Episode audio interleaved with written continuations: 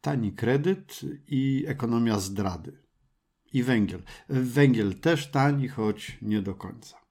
Y, najpierw należy się Wam jakieś małe wytłumaczenie, no bo po raz pierwszy nie na czas. Po raz pierwszy y, odcinek of My Desk nie pojawił się o 9 rano w piątek i pewnie wszyscy się domyśliście. To po prostu najzwyczajniejszy brak czasu. Brak czasu plus brak zapasowego odcinka. Ja zawsze sobie robię taki plan, że będę miał taki zapasowy odcinek. Jak będzie taka podbramkowa, czasowa sytuacja, że nie dam rady nagrać, to wrzucę taki już wcześniej przygotowany. No ale to takie są plany, z nich nic nie wychodzi. Dobra. To teraz może poszukam jakiegoś usprawiedliwienia. Usprawiedliwienie jest fajne, takie 10 tysięcy odsłuchań na Spotify'u właśnie pyknęło w tym tygodniu. Więc y, nie róbcie mi wyrzutów, bo jest dobrze. Spóźniłem się z odcinkiem, ale, ale dużo odsłuchań na Spotify'u i na YouTubie zresztą też, więc kciuki w górę, proszę Państwa, tak jak Adi zawsze prosi, kciuki w górę. One się dziś należą jak nigdy, 10 tysięcy odsłuchań. No, a teraz już y, tani kredyt jak go zaciągnąć. A to może być ciekawe dla niektórych. Kciuki w górę są. No, nie oszukiwać, nie oszukiwać, klikać. Z 6700 zł na 1700 e, zł. Spora różnica, prawda? Tak spadła e, rata kredytu pewnego kredytobiorcy, który wziął kredyt i to bynajmniej nie we frankach, zwykły kredyt w polskich złotówkach.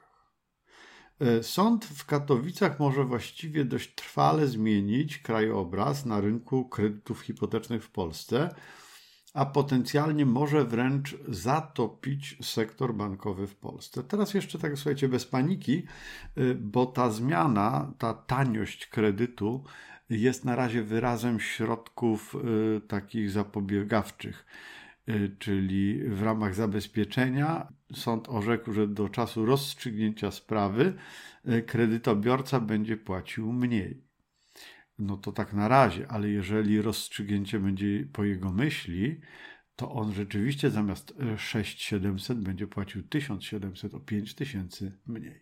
Skąd taka różnica i, i w ogóle o co chodzi?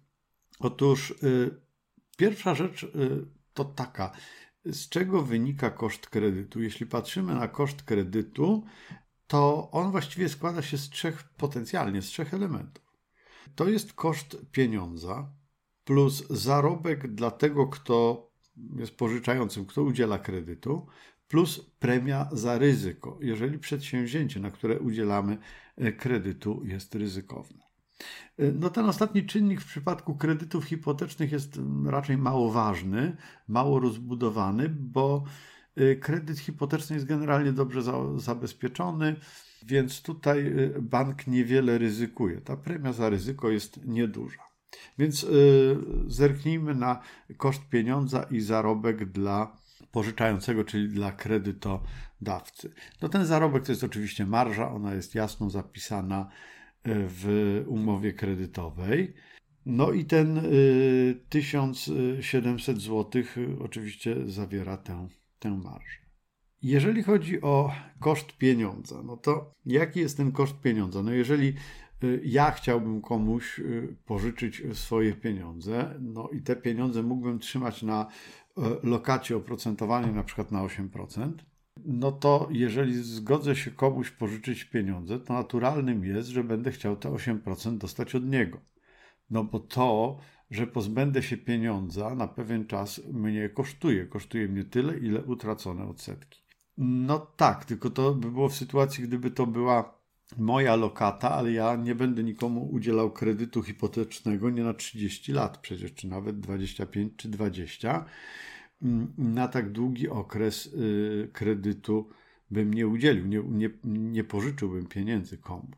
No i tu właśnie przydają się nam banki z tą swoją taką zdolnością do dokonywania tego, co po angielsku nazywa się maturity transformation, czyli banki wykorzystują krótkookresowe depozyty. My tam przynosimy pieniądze na krótko, na kwartał, na pół roku, na rok. Trzymamy te pieniądze w banku 2-3 lata, może 5.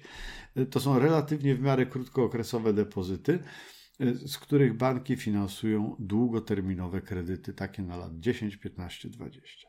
No tak, tylko zwróćcie uwagę, że depozytariusze, ci, którzy włożyli pieniądze do banku, zawsze mogą je wypłacić, prawda? Y, nawet zrywając umowę, no, tracą odsetki w takiej sytuacji, ale chcą pieniądze z powrotem. Y, skąd bank je weźmie, jeżeli te same pieniądze już y, dał komuś innemu w formie kredytu? No więc tu banki się zabezpieczają w ten sposób, że one sobie nawzajem mogą pożyczyć pieniądze. I tu pojawia się pytanie, dobrze, czyli tak na dobrą sprawę bank, jeżeli chciałby spojrzeć na koszt pieniądza, no to w najgorszym razie ten koszt pieniądza jest taki, że no, to jest tyle, ile musi zapłacić innemu bankowi. Czyli po ile banki sobie pożyczają nawzajem pieniądze, no i tu się pojawia właśnie WIBOR. I WIBOR będzie tym kosztem, zasadniczym kosztem kredytu, bo on będzie mówił o koszcie pieniądza. Czyli WIBOR tam na przykład jest 7%, ok, czyli bank od innego banku mógłby za 7% pożyczyć, tak? To jest 7% plus bank dokłada sobie powiedzmy 3% e, własnej marży, no i mówi ok, no to dostaniesz mm, od nas kredyt e, oprocentowany na, na 10%. Tu jednak pojawia się pewien problem, mianowicie skąd bierze się ta stawka? Ja powiedziałem, że WIBOR wynosi 7%, to oczywiście tak sobie powiedziałem z powietrza. Natomiast powstaje pytanie, e, skąd informacja o tej, o tej stawce? No właśnie tu jest problem, moi drodzy, bo banki sobie tak za bardzo tych pieniędzy nie pożyczają. Nie pożyczają sobie między innymi dlatego, że cierpią na, na nadpłynność. Więc tak naprawdę stawka WIBOR jest obliczana na bazie bardzo niewielkiej liczby transakcji. Tych transakcji jest mało i one tak naprawdę nie są reprezentatywną miarą kosztu pieniądza. Zwłaszcza, że no, jest 10 banków, które łącznie mogą współtworzyć swoimi transakcjami e, stawkę WIBOR. No i banki te, y, jeżeli już, to są zainteresowane tym, żeby raczej ten WIBOR był zawyżony, by był wyższy. No i teraz, jeżeli patrzymy na sprawę tę katowicką, gdzie, gdzie ta rata kredytu zmalała o 5 tysięcy przejściowo, no to kancelaria, która reprezentuje tego klienta, celuje w bank z dwururki, takiej strzelby dubeltówki. Bo oni mówią tak, po pierwsze, bank nieprawidłowo informował konsumentów o ekonomicznych konsekwencjach zmiany wysokości oprocentowania i o skali ryzyka związanego z tym, że stopa procentowa jest zmienna. Tu oczywiście można by się kłócić, że klient pijany nie był, że mógł sobie poczytać, na czym polega zmiana wysokości oprocentowania, jaki wpływ to ma na to, ile się płaci, zwłaszcza na początku raty kredytu i tak dalej. No i że każdy zdroworozsądkowy człowiek rozumie, że jak stopy procentowe do tej pory malały przez ileś lat, no to teraz mogą przez ileś lat rosnąć. To jest też możliwe. No ale to, to jest właśnie ta jedna lufa tej naszej dubeltówki, a druga jest właśnie taka, że prawnicy podważają sposób ustalania oprocentowania umownego w oparciu o tę stopę e, referencyjną e, WIBOR. Problem jest duży, bo e, właściwie te transakcje, przy których banki WIBORem się posługiwały, no one zamarły po 2008 roku w znacznym mierze znacznej mierze. To znaczy, że y, adwokaci będą dowodzić, że po 2008 roku właściwie rynek był na tyle martwy, na tyle mało transakcji było tam przeprowadzanych, że te wibory, które były naliczane od 2008 roku są nierealne, one są w pewien sposób fałszywe. No to teraz posłuchajcie. Jeżeli założymy, że problem dotyczy kredytów zaciągniętych po 2008 roku, po tym kryzysie finansowym, to wartość kredytów, czy też właściwie wartość odsetek od kredytów, które klienci zapłacili, sięga 100 miliardów złotych. To są odsetki. Jeżeli okazałoby się, że to są odsetki pobrane w sposób niezasadny od klientów, to banki w Polsce muszą praktycznie z dnia na dzień wyskoczyć ze 100 milionów złotych. To teraz już rozumiesz, dlaczego takie orzeczenie może zatopić rynek bankowy w Polsce. Czy to się uda? Mm, my nie znamy właściwie faktycznej liczby transakcji, które służą do mm, ustalania WIBORu, no ale wiemy, że sześciomiesięczny WIBOR w ostatnim okresie był oparty na pojedynczych transakcjach. Ponoć w styczniu 2021 to była jedna transakcja. W lutym jedna transakcja. W grudniu 2020 E, WIBOR był oparty na trzech transakcjach, które zaszły między bankami. Natomiast w czerwcu, lipcu, sierpniu, wrześniu 2020 ani jedna transakcja nie została zawarta, a jednakowoż ten WIBOR był no, publikowany, on obowiązywał. Trzymiesięczny WIBOR, bardziej krótkookresowy, tak? No, on bazuje na mniej więcej 8-10 transakcjach miesięcznie. No a wyliczany jest oczywiście dla każdego dnia e, roboczego, no to Houston mamy problem, tak? A jeżeli założymy jeszcze w dodatku, że banki biorące udział w ustalaniu wyboru są potencjalnie e, zainteresowane, żeby ten WIBOR był jak najwyższy, no bo jeżeli one faktycznie nie muszą pożyczać pieniędzy od siebie nawzajem, nie ma takiej potrzeby, bo mają nadpłynność, mają własne środki czy środki klientów. Środki klientów oprocentowane niziutko przecież. Y, no to im wyższy sobie WIBOR w rozgrywkach między sobą ustalą, no tym więcej zarobią na kredytach. No więc Houston, mamy problem, ale to nie jest jedyny problem, bo teraz tak, KNF mówi, że banki w swoich bilansach mają ponad 340 tysięcy, tysięcy kredytów y, we franku. To jeśli sądy zdecydują, że pełne koszty związane z udzielaniem kredytów e, w franku szwajcarskim zostaną przerzucone na banki, no mówi się 1, 2, 3 banki mogą upaść. Już w tej chwili banki y, zawiązały rezerwy łącznie na 30 miliardów na kredyty we frankach szwajcarskich Natomiast ostateczny rachunek może wzrosnąć o kolejne 100 miliardów, to już by było razem z, rezerwami 130, a razem z kosztami wyboru 230 miliardów złotych. 230 miliardów.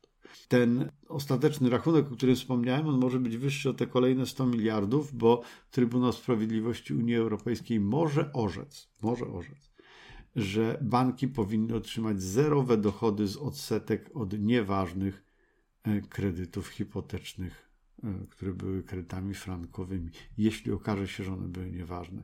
Jeśli okaże się, że no w sposób jednoznaczny te wątpliwości, które no, narosły wokół kredytów frankowych, będą, no, obciążą, obciążą banki.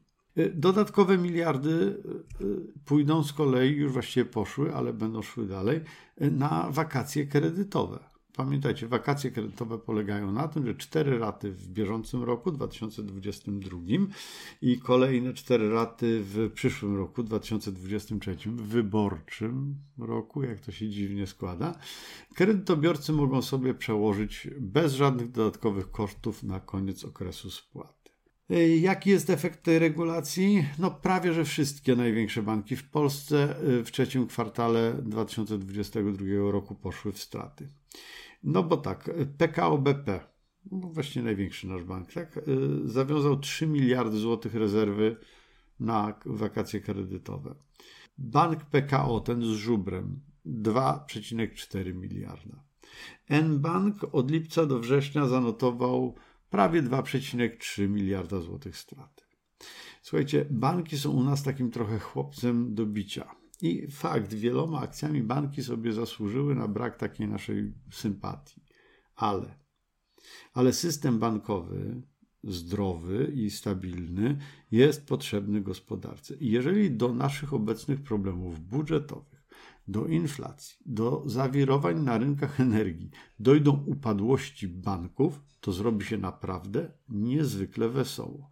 A pamiętajcie, upadłość jednego banku to są problemy dla innych banków. To nie jest taka tam sama radość z problemów konkurenta, no bo relacje między bankami są bardziej skomplikowane, bardziej subtelne niż te, które łączą na przykład dwóch konkurujących ze sobą, bo ja wiem, producentów pustaków. Tak? Jak się jednemu hala spali, to drugi się cieszy.